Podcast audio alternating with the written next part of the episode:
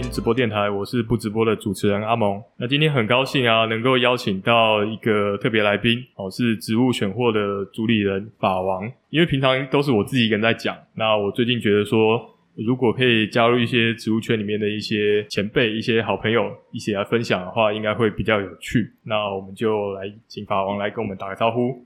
Hello，大家好。我是那个植物品牌超人 Orchid and Fern 植物选货的主理人，我叫 Ken，大家很喜欢叫我法王啊，是因为我以前都会在呃各个社团争辩时事，作风比较辛辣一点，所以大家喜欢叫我法王，做我的开示。我也是因为法王这个直言的这个 客气，所以我想要来找他来聊聊天。我现在已经温和很多了耶！我看我以前那些回复，我都觉得这小屁孩怎么那么口无遮拦啊，胆子真大哦。我觉得这样其实有助于就是真相的付出嘛，本来就是这样，经得起考验的东西。我想问一下法王啊，你是什么时候开始做这个植物的生意的？那个时候是十八岁，我刚考上大学，入学的第一个学期就开始卖植物了啊。原因很简单，就是我从小很喜欢种花，嗯，然后因为我大学在嘉义念书，然后是个台北人，所以就是离乡背景念书，就是家里给生活费。然后第一次自己在外面生活，第一次有自己一笔比较大的零用钱，我每个月拿到生活费，我都直接把它全部拿去买花，就花个精光，没钱吃饭那一种，我就觉得不行，这样子好像会有肚子饿，但是又不能克制自己买花欲望。我觉得大家应该心里面想的都是这样，钱花在花上面，但是花又不会给我钱，对，所以我就只好把花拿去卖钱，就这样开始卖起来了，发现哦。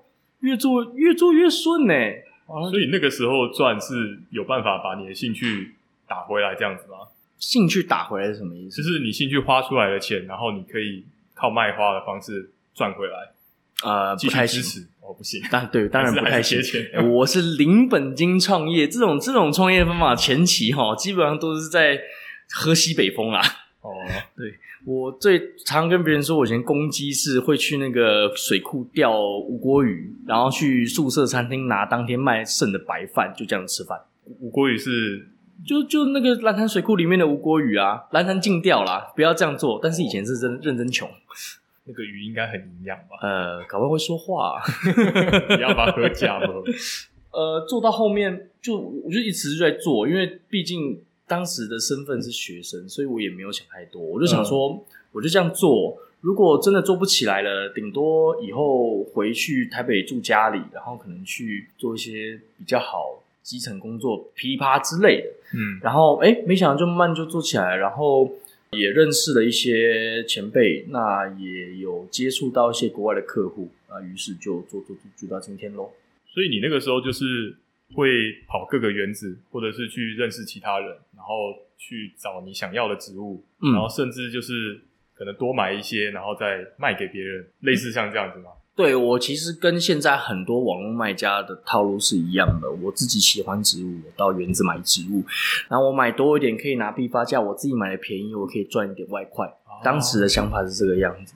不过现在好像大家这样做之后，渐渐的就好像这个市场就是有一点。饱和了吗？还是哦，没有没有饱和，只是因为哦，呃，以前是以前是这样做人比较少啦，那、嗯、现在做人比较多了。那你刚开始踏入的时候，你就会发现，哎，怎么那么多人跟我做一样事情？东西好像怎么卖不太动？所以就是这故事是告诉大家要及早进场，绝 对不要在一个事情已经很火红的时候再进场。那我想问一下，你你开你开始说你很爱种植物吗？你人生第一棵植物是你还有印象是什么东西？我第一棵植物哦，那个啊，落地生根。我以前国小上学自己走路放学，嗯哼，早上肯定起不来，所以放学自己放学，嗯、就路边拔啊，路路不路边都有吗？我我我小时候住中和。嗯哼，啊，在那个在那个回家的路上，就是那种旧公寓嘛，嗯、啊，旧公寓不是阿伯种花就掉在屋檐上，屋檐上长出来不死鸟，落地生根超多的。对，我经常随手就拔就回家，就觉得叶子好漂亮啊，怎么旁边都有那个小东西？我妈跟我说那小东西会长起来，我就拔一片我就回家，啊，放在花盆上就砰就起来了，好超有成就感的。我在里面放那些绿色的小军人啊、小军车那种，就好好玩了。我小时候好像也是这个样子。我每次回家的时候都特别晚回家，我妈都说，你到底在路上干嘛？然后就是在那边拔植物啊，看昆虫啊，对，都在野采植物。小时候手就不是很干净。哎、欸，我我这个很少跟别人讲。我小时候曾经有一个在我补习班旁边的天人交战过。嗯，因为小时候对于一个小孩子，兰花很贵，嗯、然后不是很很多阿伯阿姨喜欢把那个兰花养在自己的窗台，或者挂在自己墙上嘛。对啊，我曾经有想要偷一版。兰花，嗯，我拿起来咯，嗯，但我那天人交战，我不知道交战多久，但是我觉得我交战了很久，哇，不可以偷东西耶，但我好想要哦，可是我不可以偷东西，但我好想要，所以我就把它挂回去了。你后你后来后来还记得那是什么兰花吗？石斛兰啊，那种就是那种瀑布兰啊，哦，天宫石斛开粉红色花那一种，那个石斛兰不是喜欢种在神木板上面，然后挂在墙壁上吗？嗯，所以那个时候小屁孩就是。拿就拿起来，所以所以是因为那一版兰花，然后让你后来，因为我后来看你说你的专长其实是兰花，哦，不是，在那之前我就有兰花了，只是因为一一整版的石斛兰，那时候可能八九百块，嗯、我妈觉得太贵都不会买给我，所以所以你那个时候本来就有兰花，有兰花多、哦，所以你本来就是喜欢兰花，哦，然后兴趣兰花这个兴趣后来变成是你的创业的一个契机吗？还是？对啊，那个时候因为一开始也是因为买兰花买到没钱。欸、你那个时候是国兰的那个时候吗？哦，不是不是，那个时候已经过了。国兰是我阿公的时候了。哦，所以那时候啊，那时候的兰花应该算是价钱已经跌到正常的水平。可以这么说，就是现在大家看到兰花大概的价钱。可是兰花现在好像怎么讲，就是市场上面不是非常的主流。对。因为它已经过了它的高峰期了，所以它就是存在这个市场上，但它不是主流。那像法王，你是做这个进出口贸易啊？嗯，想要问一下一些就是产业上面的问题，就是来吧。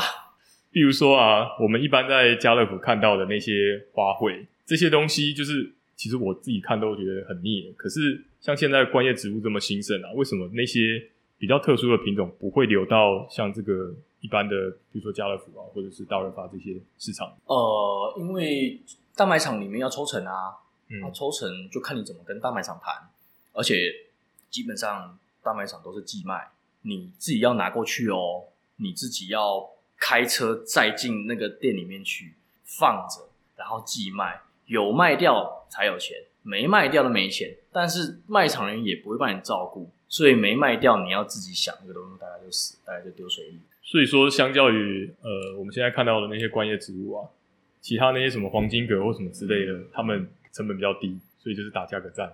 对啊，那个大概就是，我觉得农场大概心理就是，反正我做很多，丢去大卖场有曝光有卖掉就算了，没卖掉就算了。那那那在国外的市场也是这个样子吗？呃，国外不一定要看，主要是要看商家怎么跟农场谈。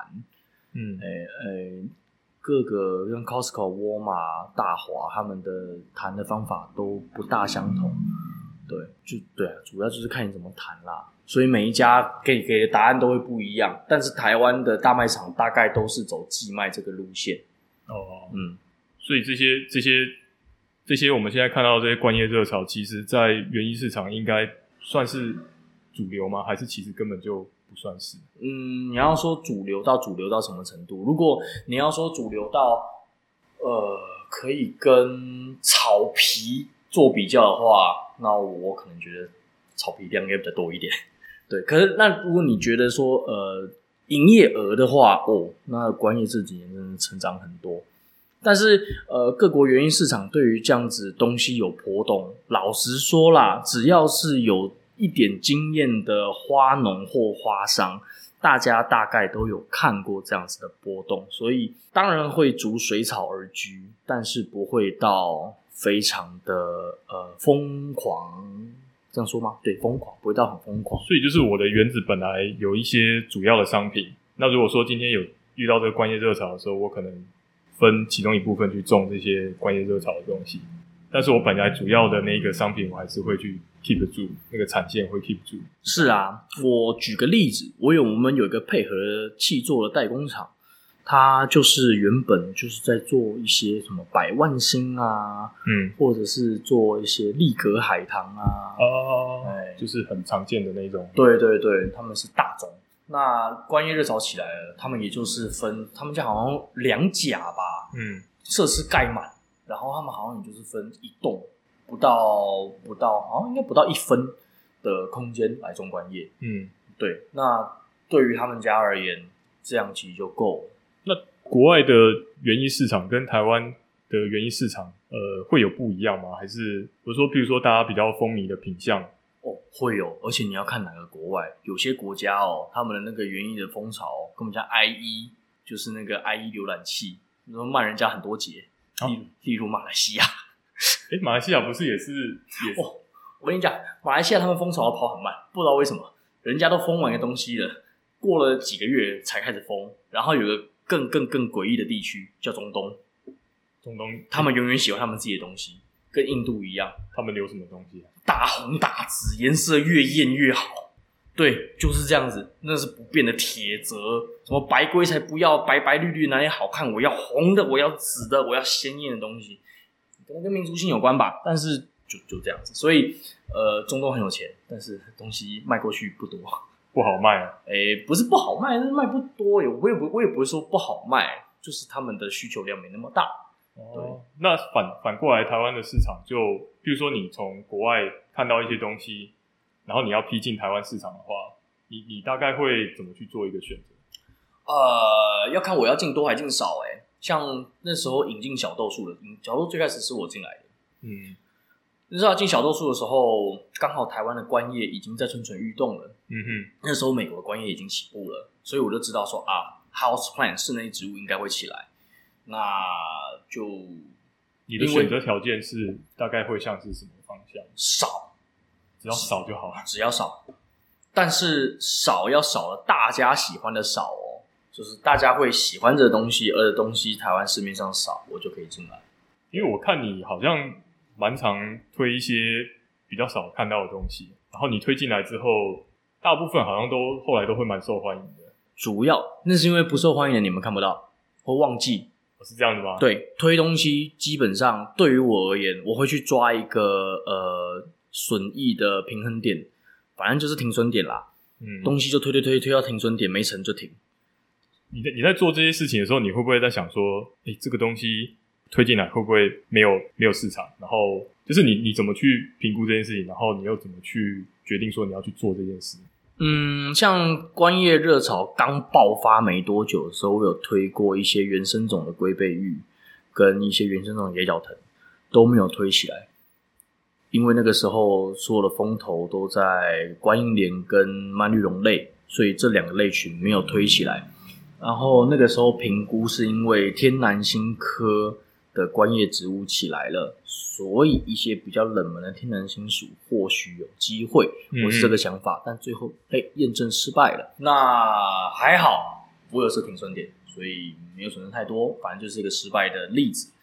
那你要说我前面怎么样评估这些东西可能有机会，就是因为台湾市场上没有，没有的话我就设个停损点，在停损点以前我可以试试看，没试起来就算了。哦，那你现在觉得说，因为其实我自己在点书上面看，就是每天都会去刷大家在卖东西的那个，我发现去年啊，呃，好像在那个天南星禁止有些部分国家禁止输入的时候，在那个之前好像是一个高峰，就是几乎你在上面随便卖一个什么东西都会有人买，嗯、然后好像之后就我本来以为会更高峰，但是后来好像渐渐就。没有这么好卖，我是说在脸书上面啊。嗯，我觉得台湾的风，台湾这个呃风潮跟疫情是挂钩的，因为台湾人真的真的很喜欢出游，因为它很小，呃，所以你要去哪里都很简单。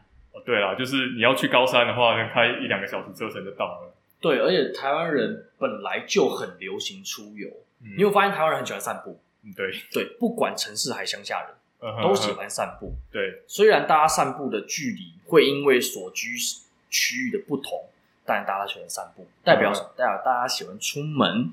我们跟美台湾人跟美国最不一样的地方，就在于美国人是真的因为地太大了，所以他出去散步也不知道散哪里。我干脆就是弄一个大大房、大大院子，窝在家里就好了。嗯，所以美国真的很适合推网络店家。但台湾因为台湾的土地小，人又多，你不管怎么散步都可以散到好玩的东西。嗯，所以台湾人去台湾这个国家这个市场，它需要有实体店面。因此，当你的疫情很严重的时候，大家会真的在家里不知道干嘛，会慌。就在那边刷刷手机买植物。对，那这是全世界基本上都一样，就是这、嗯、这疫情封了这几年，只要有封锁国家，网购业绩都是往上飙升的。一解封之后，我跟你讲，台湾人真的都跑出来了，大家是憋不住，不可能封住的啦。那个不要再想什么政治正确防疫，那个那个那个对台湾人都是都是 second level 的东西。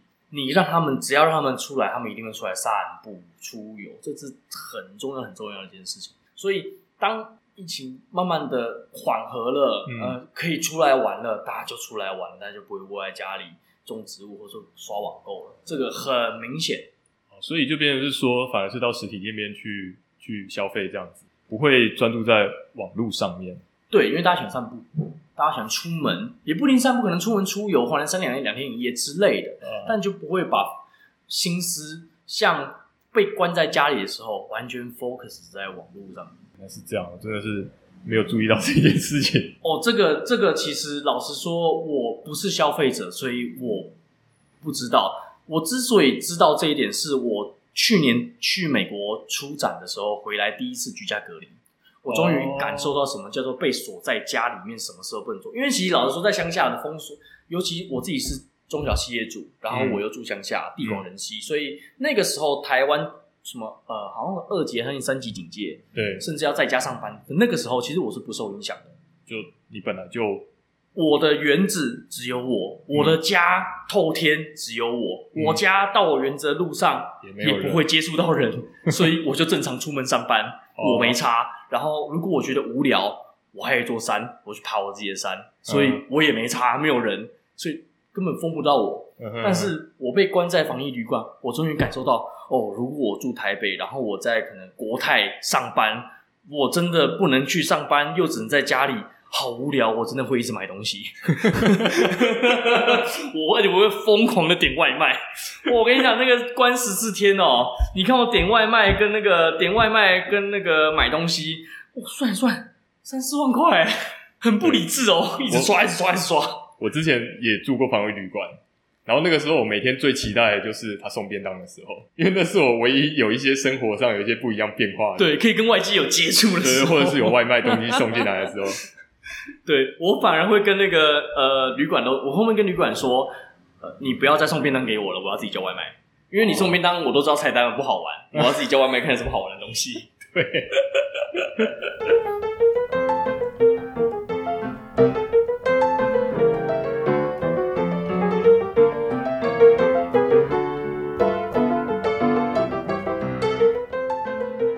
集有赞助哦，这次合作的厂商为台湾达诺莱。达诺莱出品的次氯酸除菌剂，主要功能用在居家的环境消毒。那相较于酒精以及漂白水，达诺莱除菌剂呢，它有更强的效果，而且更安全，不刺激皮肤，也不漂白衣物。那我自己使用之后呢，是觉得还不错，没有什么讨人厌的气味。那除了这个我们平常认知它可以用作这个环境的消毒之外呢，其实次氯酸水还有一个特殊的功能，就是应用在农作物上面的除菌，所以我才在这边做一个分享。那我自己本身呢是不太喜欢使用农药，但是其实病虫害呢偶尔还是会发生。那所以说，也许达诺莱呢可以作为这个日常的盆栽消毒使用。那次氯酸水呢用在这个植物上面已经不是先例了。那网络上也有许多这个无毒的农友，他有这个分享心得。那我自己查了之后呢，有一个叫做文各的无毒农药蔬果园。那他分享了购买制造次氯酸水的机器，然后喷洒在他们的农园里面。那他处理的这个病呢，包含这个番茄晚疫病、甜豆白粉病，还有锈葱病。那这些实验的结果呢，其实都是有效的。那我觉得很有趣啊，像番茄晚疫病的部分啊，他说这种疾病基本上只要发生啊，这个周遭的所有的田都会无一幸免。经过他这一次的喷洒之后呢，他发现除了他的田之外啊，其他的所有的番茄都。状况都非常的凄惨，所以我觉得这个大家可以上去看一下啦，蛮有趣的一个实验分享。那目前呢，我使用在自己的盆栽上面，那安全性上面呢是没有什么问题的，基本上都没有产生任何的药害。不过就是病害的部分呢，可能未来有机会的话再跟大家做一个分享。那厂商这次呢有提供这个只有专属的折扣码，那折扣码是 D A N O I 零二 Z H，可以享这个九五折的优惠。那另外呢，如果这次加入这个厂商的会员的话，可以再享九折的折扣。所以这个两组的折扣呢，其实是可以合并使用的。我算了一下呢，大概是八五折左右，所以其实真的蛮划算的。所以有需要的朋友呢，可以参考看看。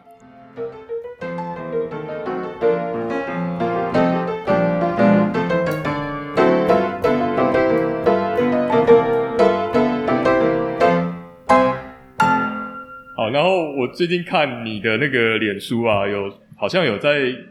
呃，爬山的时候看到一些有趣的原生植物嘛，然后好像你有打算就是把它们变成园艺植物，还是就是有在观察这件事情是吗？哦、呃，对，因为其实这是园艺产业里面一个一直都有的现象。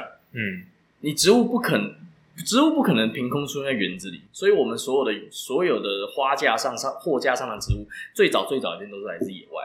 那台湾这个岛。我们真的真的农业很强，我们超级会种东西的。嗯，甚至你到很多国家，他们听到台湾，如果是一样是农业从业人员，他们会说台湾是 breeding island，因为台湾什么东西都可以量产出来，只要我们想。对，那可是台湾有一个很遗憾的点是，我们一直没有把市场 focus 在或或是呃我们的焦点放在台湾的原生种上面，无论是行道树。工程绿化还是一般家庭收藏、庭园造景，一直都没有 focus 在台湾原生种上面。为什么要放在台湾原生种？讲一个最简单的例子，我今天一个一间餐厅，我开在山里面，嗯、我的造景全部都用原生种的，在营业期间，是不是对业主有一个很好的效益？是我几乎不用顾这些植物。对，因为其实很多店家的植物。要么就是用换的，要么就是很糟糕。对，但如果我用原生种，我就不用顾它，我它本来就是住这里的啊，我顾它干嘛？哦，所以是因为这个，这个算商业考量吧？这算商业考量，因为如果你用你用环保的角度切进来的话，也算是算是，但是它对店家来讲没差啊。啊、呃，就是有点不切实际啊。对，店家是开门赚钱，所以你要帮店家想着怎么省钱或多赚点钱。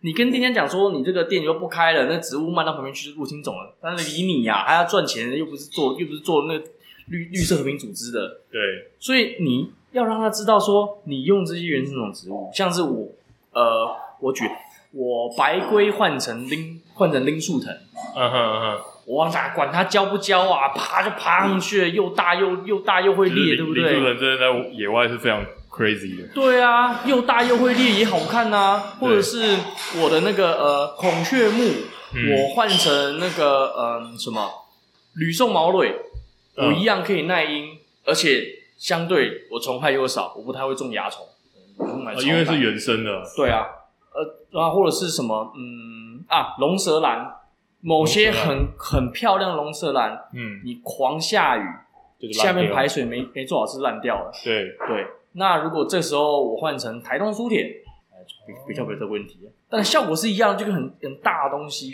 放在那个地方，有一个主视觉在那边。对，你要你要你要店家充分了解植物的意义，不是每个店家了解得到，但是他们只是求一个视觉效果，就是一个绿色造景。对啊，呃，台湾原生植物，你目前看起来是觉得还是有这个潜力？有，因为台湾的生态系太广了。我们从我们从热带海岸林到温带针叶纯林都有。我们是一个呃，简直是物种奇迹之岛。那如果这些东西我进到园艺市场的时候，呃，比如说我要考虑的事情，可能会有哪些？这个是一个很长很长的选育阶段，因为。呃，首先，它原本长在山里面，嗯、你要把它拿到普通人家阳台的时候，或者是商业空间里的时候，嗯、你必须要保证它可以好好的活下去嘛。对啊，因为湿度啊、温度啊什么就不一样。对，所以我们就需要一个。假如我今天要引进一个秋海棠，它还是台湾原生种，我要把它引进成商货架上的盆花的话，嗯，首先我要做的事情可能会是，我可以从野外采很多的种子，我回到原子的时候把它播种出一堆的子代，然后开始挑这个哪一个哪一个比较耐热，哪个比较耐寒，哪个比较耐旱，哪一个比较不受空气湿度变动影响会焦叶。把这些耐受性强的个体 select 起来，然后在这些个体里面，我们去挑哦。我今天想要那个白点多一点的，想要叶子深颜色深一点的，想要叶子裂的深一点的，想要可能花开的漂亮一点的，花色漂亮一点，我把它挑出来。那为什么我不拔野生植株而要种子呢？我拿种子多方便啊！一个国家里面一堆种子，我野生株一颗一颗拔，多占空间。而重点是。野生猪拔下来，它跟带的菌是什么？我可能我哪知道？进我园子不是爆发疾病怎么办？我当然是拿种子比较安全啊，而且又有效率，数量又多，我样本数又多，而且我可能会从不同产区拿。例如，我可能一个秋海棠，可能海拔一千五有，海拔一千有，海拔六百有，海拔四百有，这些种子都采一点，然后做标记。我们出来的，首先产产区不一样，个体性状态差很多。嗯嗯。再来，我可以去思考。假设我今天要推台北，那可能我就可以拿海拔一千的，因为冬天会冷。Uh huh. 我假设我要推高雄，我拿海拔四百的，反正冬天都不会冷，我就可以拿这个四百，可能它热涨得比较快，噼里啪啦之类的。嗯，对，这都要考虑进去。所以在把原生种、野生的原生种引引入变成园艺商品，是一个非常长的选育过程，要考虑面向很多。对于商人而言的话，就是怎么赚钱。怎么赚钱，而且赚的安稳、赚的稳定，是引种一个很大要考量的地方。这个叫做引种？对，这叫做呃，species introduction，引种，引是引入了引物种的种。这是一个很长的选育过程，因为你必须要让野生猪驯化。诶，那你在选育的这些过程中，你怎么去？比如说，像你给它。高温吗？还是给它低温的环境？还是通常台湾现在会遇到，因为台湾大部分人都住在低海拔的都市里，uh huh. 所以就是放在那边自己让它。我们有我有一个很极端、很极端的做法，嗯哼、uh，huh. 我会把它放在一个闷箱里面，嗯，然后在两层七十五帕往下面晒太阳，那个里面最高最高可以到四十八度，但是湿度可以跳到可能七十几帕，嗯哼、uh，huh. 这样子还没事哈。他的耐高温就过关了，所以你就是给他一些难关去挑战，他过得了，就那像练鼓一样。对，那空气湿度低可不可以忍受？很简单啊，南部夏天、南部冬天是干季啊，嗯，那个白天空气湿度我不到三十趴，把它放在床单上不加湿，看你会不会蕉叶，不会蕉叶就是好东西，就是练骨。所以你需要好多个寒暑才可以练练好这些骨。你不是说我东西从山上拔下来，然后插盆子里就说，哎呦，我完成痊愈了这个是什么什么？不是，你不可能，你不可能直接拔下来种好就拿出去，因为你不知道它会不会到你客人手上出什么大问题。哦，对，这到时候会影响到这个商家的那种信誉之类的。信誉倒还好，因为客人通常会觉得自己种不火是自己的问题。对，的确。重点是你东西卖不卖的多，就卖不动了。那个第一波之后就没有了。对，很有个都市传说，就是说商家都会卖客人会死掉的东西，让你现在再来买。我跟你说，你用你用膝盖想要知道这不合理。呃，我东西卖给你，你死掉，你怎么会再来买？对啊，你就不买了啦，你怎么会再买？这又不是这又不是刚需。其实以前的园艺市场好像都是这样的，就是应该是说，呃，植物回去之后，然后很容易就死掉。你知道为什么啊？是因为以前台湾没有所谓的选育机制。嗯。因为台湾这个这个国家这个历史，它的历史很短。嗯，我们经济起飞到现在，其实也不到六十年。那我刚刚讲那么大一串玄玉，还只是从野生种引入园艺哦。如果你是杂交育种的话，哇，那个路程就更长了。所以，我们。经济起飞的时候，我们大家突然突然之间有了这些非必要物质需求，例如园艺，例如衣服，噼里啪啦的。嗯、我们不可能不可能在短时间之内凭空变出很适合台湾市场、很适合台湾环境的东西啊！我只能假我呃，我今天是一个民国六十年代发家的中小企业老板，我就喜欢过年的时候要看到一堆立格海棠在我的花园里面开。那园艺厂家要拿什么卖我？去英国买，去荷兰买。那些温带的立格海棠，日本买那些温带立格海棠来卖我啊？那夏天是不是会死掉？死掉就算了。哎、欸，重点来了，这是不是死掉了？死掉了，对不对？嗯、所以我就会觉得，妈，商家都拿这些会死掉的东西卖我，一定是要骗我再去给他买第二次。不是，是因为商家没选择，他们只有这些东西可以卖，时间不够，你就突然有钱，你又没跟我说你怎么会有钱，我怎么提前准备给你，对不对？呃，那。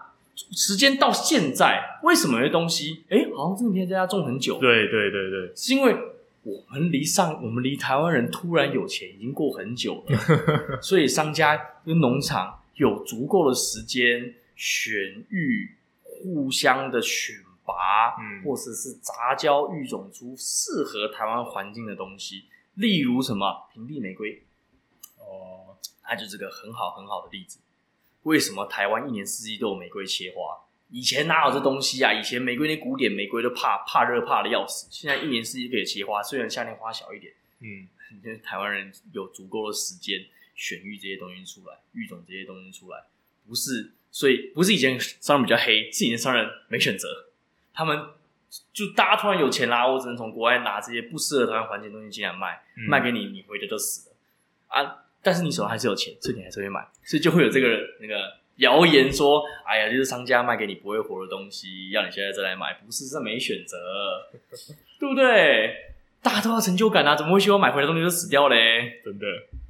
那刚刚法王就是有提到了两件事情，我觉得非常有趣，是比较难回答的问题，敏感的问题要出现了，敏感的问题出现了。第一个就是。在采集这个原生植物的时候，我要怎么样去？比如说，我要去怎么样去评估说它对环境上的冲击？因为呃，法王之前在脸书上面也讲过快根的事情嘛。哦天哪，那是大战！对啊，那块根，而且而且那个块根还不是很稀有的块根，是山乌龟。嗯、对，所以像这件事情，我就联想到说，像有一些三彩的鹿角蕨，嗯哼，是是不是也可以套用一样的逻辑呢？是，那其实他们没有什么差别，就是，但是要理解的是，嗯，我们所谓的野采会危害到生态，意思是你把一个物种采到野外灭绝了。你有没有想到刚才我讲，如果我要引种一个秋海棠要干嘛？我要采种子，对不对？对啊，我采种子不会造成它灭绝它，而且我只采一次就够了，嗯哼，我回来自己浇就好了。我没有要把整个山的秋海棠全部采完呢。所以就是在采的时候，如果是采种子跟采完整的个体的意义上就不一样，意义不一样，但是影响会随着物种别不同而有不同的层层级。例如，呃，举个例子，在那个呃南太平洋有个岛哦，上面有一个叫罗德里斯咖啡，它是一个非常非常稀有的物种，全世界野生猪不到十株。那这个东西呢，因为它有雌雄花的分别，那曾经一度在罗德里斯岛上面，因为过度开发只剩下一株，好像是雌花吧，反正就是很难很难的让它结种子。这种采下种子对生态影响就很大了。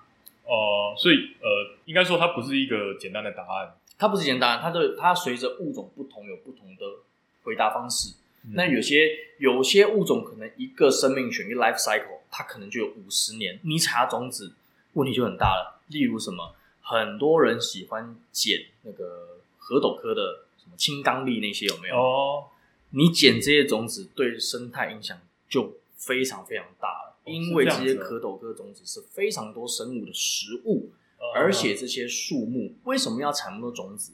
是因为在一个生阴郁的森林里面，小苗要长成大树的几率非常非常低，他们要想办法产。最多的种子才可以达到固定的个体数量。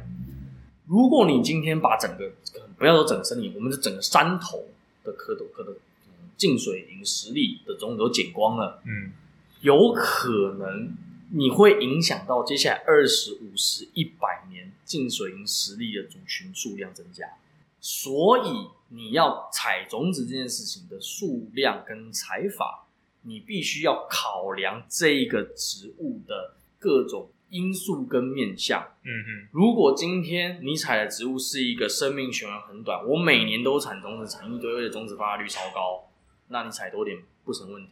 但如果你今天采的就是那种长很慢的树木，有没有？啊，可能我三五年出一次种子。然后种子发育又极低，你你采五颗影响就很大。对，了解。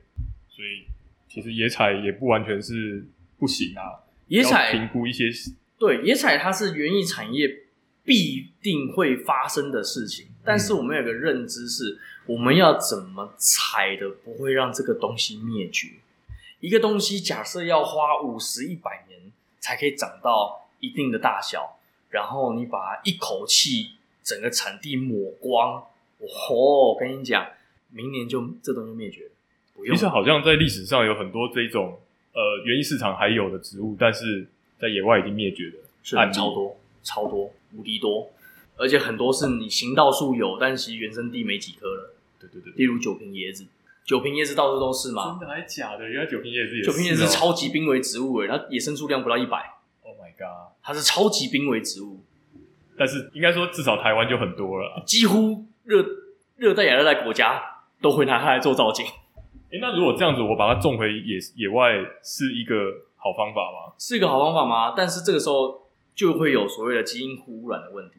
这个虽然我不是很懂，但你大概可以理解成，你经过长时间的选育哦，那个基因库跟当时野生猪已经不一样了，你基因组跟野生猪不一样了，所以这时候再回去的话。会不会因为它们太强健，造成原始的变成另外一种入侵种，原生种变入侵种？嗯，能够这样思考，好像也可以这样解释。反正就大概那个类似，会有一些影响，不不一定是好的影响，就对。对对对。好，然后还有另外一个，就是刚刚有提到品种之外，另外一种叫做育种。对。那最近玉总的话题非常的严上。我跟你讲，其实这个这个话题我很慢很慢，我才有 get 到。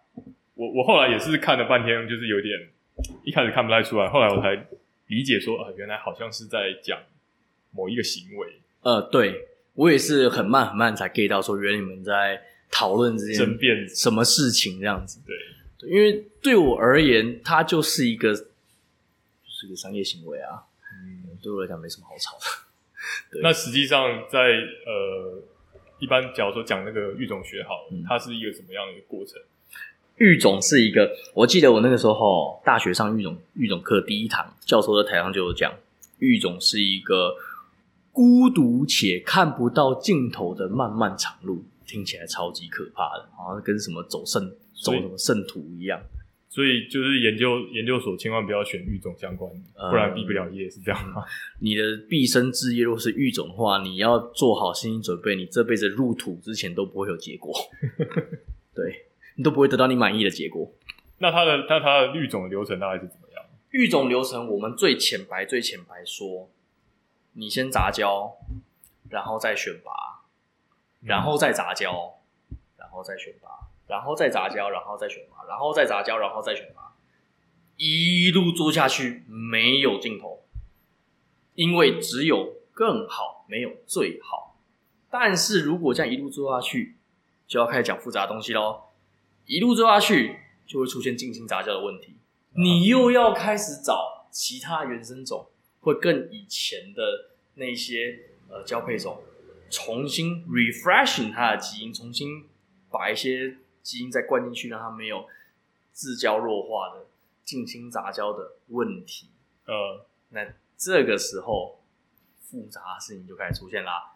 那杂交选拔，杂交选拔，杂交选拔。杂交杂交什么？选拔选拔什么？哇，这是两个超大的学门，根本可以单独开两个学门来讨论。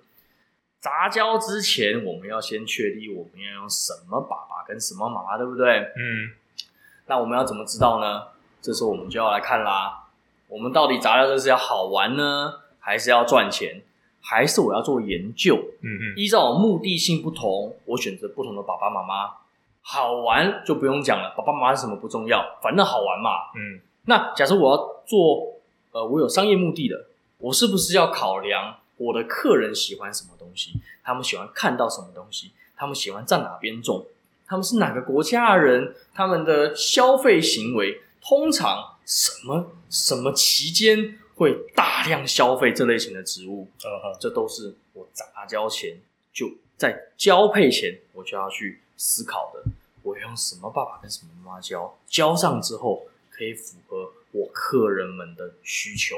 嗯，那最近哈有一个呃荷兰那边有一个趋势是，除了以前传统育种的这些思考方向之外，还要思考我货架储藏寿命要怎么拿到最高。我这些植物放在货架上可以不理它多久？嗯哼，越长越好，我才不用换货。对对。那杂交前我要先选好爸爸妈妈，嗯，杂交后把它种到什么程度开始选拔，也是一个很好很好的话题，因为可能有些植物的生命周期比较短，我七天就可以开始选拔了，嗯，因为它可能从苗到可以有繁殖能力，或者我们所谓的成株形态，可能才一个月，所以我七天可以天天开始选拔啦，哎哎。呃，或是有些人他的空间人力不足，所以必须要打打掉一些苗，所以我可能小苗我就先打掉很多。但当然，你说有没有可能在这个阶段就把一些很重以后有潜力有潜力的东西打掉？有可能，可能就是你的造化啦。对，对，那。呃，所以我选拔什么开始选拔？我是第一次开花选拔呢，还是刚开始有生殖能力的选拔呢？还是我觉得我觉得有形态的时候开始选拔呢？还是我一定要它长到很完整的所谓的成株形态来选拔？嗯、那成株形态什么是什么？要怎么定义？那就是也是一个可以讨论的议题。选拔怎么选拔？哇，这个事情就多了。刚刚杂交前讲的事情，现在都要再做一次。呃，对。我这东西可以在箱子里面待多久啊？嗯，这东西可以耐旱到什么程度？耐寒到什么程度？耐热到什么程度？对空气湿度的变化影响到什么程度？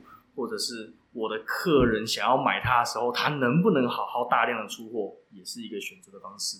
所以这些东西就是刚刚引种的时候要做的选拔，呃，在育种的时候也一样在做一次嘛？几乎就是这样子。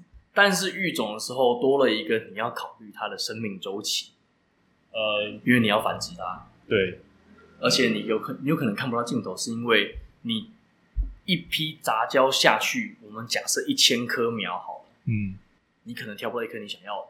诶、欸，可是像这样子杂交出来的东西啊，对于那个做杂交的那个人，他他是可以拥有这个这个产品的，这算是产品吗？还是？看你啊，你要让它，你要拿去卖就是产品啊，你不拿去卖，它就是你的 source，就是你的材料而已。所以说我可以一直一直有这个财产，还是说，比如说我今天卖出去，然后别人一样呃去切它或者去繁殖它，那但是这些钱就不会溢注到我这里来了。嗯，对，你只要不去申请品种权，基本上就你就没办法据理力争，人家要切随便你切。所以这样子，我可能前面辛这么辛苦做了一堆事情，最后。我不一定是最大的受益者，是，完全没错。在国外，在国外会是这样吗？在国外，园艺圈常常发生的事，我改个名字就好。但是它的性状其实是一样一样的，只是名字不一样。对啊，这就有点像是侵权的感觉。你告不了我，你要怎么样保证？好可怜哦！你要怎么样保证说我卖？你今天有一个叫做呃吴先生秋海棠，呃，我改成杨先生秋海棠。你要告我的时候，你要怎么保证杨先生秋海棠不是我教出来的？哎、欸，他这个，他这个，你说可以去注册吗？可以注册啊。那他注册的范围是在，譬如说我限定他的性状吗？还是限定他的基因，还是什么东西？基因要定序是个大工程，不是所有植物都能做。嗯哼。所以这个你就基本上可以不用想了。嗯，对，现在商业化的基因定序还没有这么成熟到什么植物都可以做。哦。对，那当然还是以物种为单位去定序的，所以可以定定序 A 蝴蝶兰，不代表 B、C、D、E 蝴蝶兰都可以定序，就定出来可能都没差别。哎、欸，我不知道，或者有偏差，或者有争议，可能是这样子。那所以今天就是去注册一个性状配名字，这样子。哦，那性一个状不一个条件不成立，它就不算了。对啊，我把名字改了，你你又不能说这东西一定是你教的。我你的父母本我也有买啊，我也有买这两个父母本啊。我交税杨先生就海棠啊，你咬我。而且重点是出了那个国就不算了。所以我今天在美国买专利品种，我在台湾切有没有罪？他不可能来告我，我没有犯台湾的法。哦，对，好啦，这真的是大人的世界。呃，这是园艺产业长久的问题，需要去改善，但是现在还没有结果，没有解决方案。呃，就是遇到了就只能认了。呃，虽然这样讲好像很不政治正确，但是对你现在遇到就只能认。好了。那今天我们聊了很多有趣的话题。那大家如果还有什么问题的话，其实可以，应该可以直接私讯。可以啊，本段你会呃可能会收到我的录音哦，因为我时候开车的时候看到这些问题，只要我可以讲大概三十秒以上，我就用录音的。哦，好啦，那今天谢谢法王啊，感谢大家的收听，那我们下次见，谢谢，拜拜。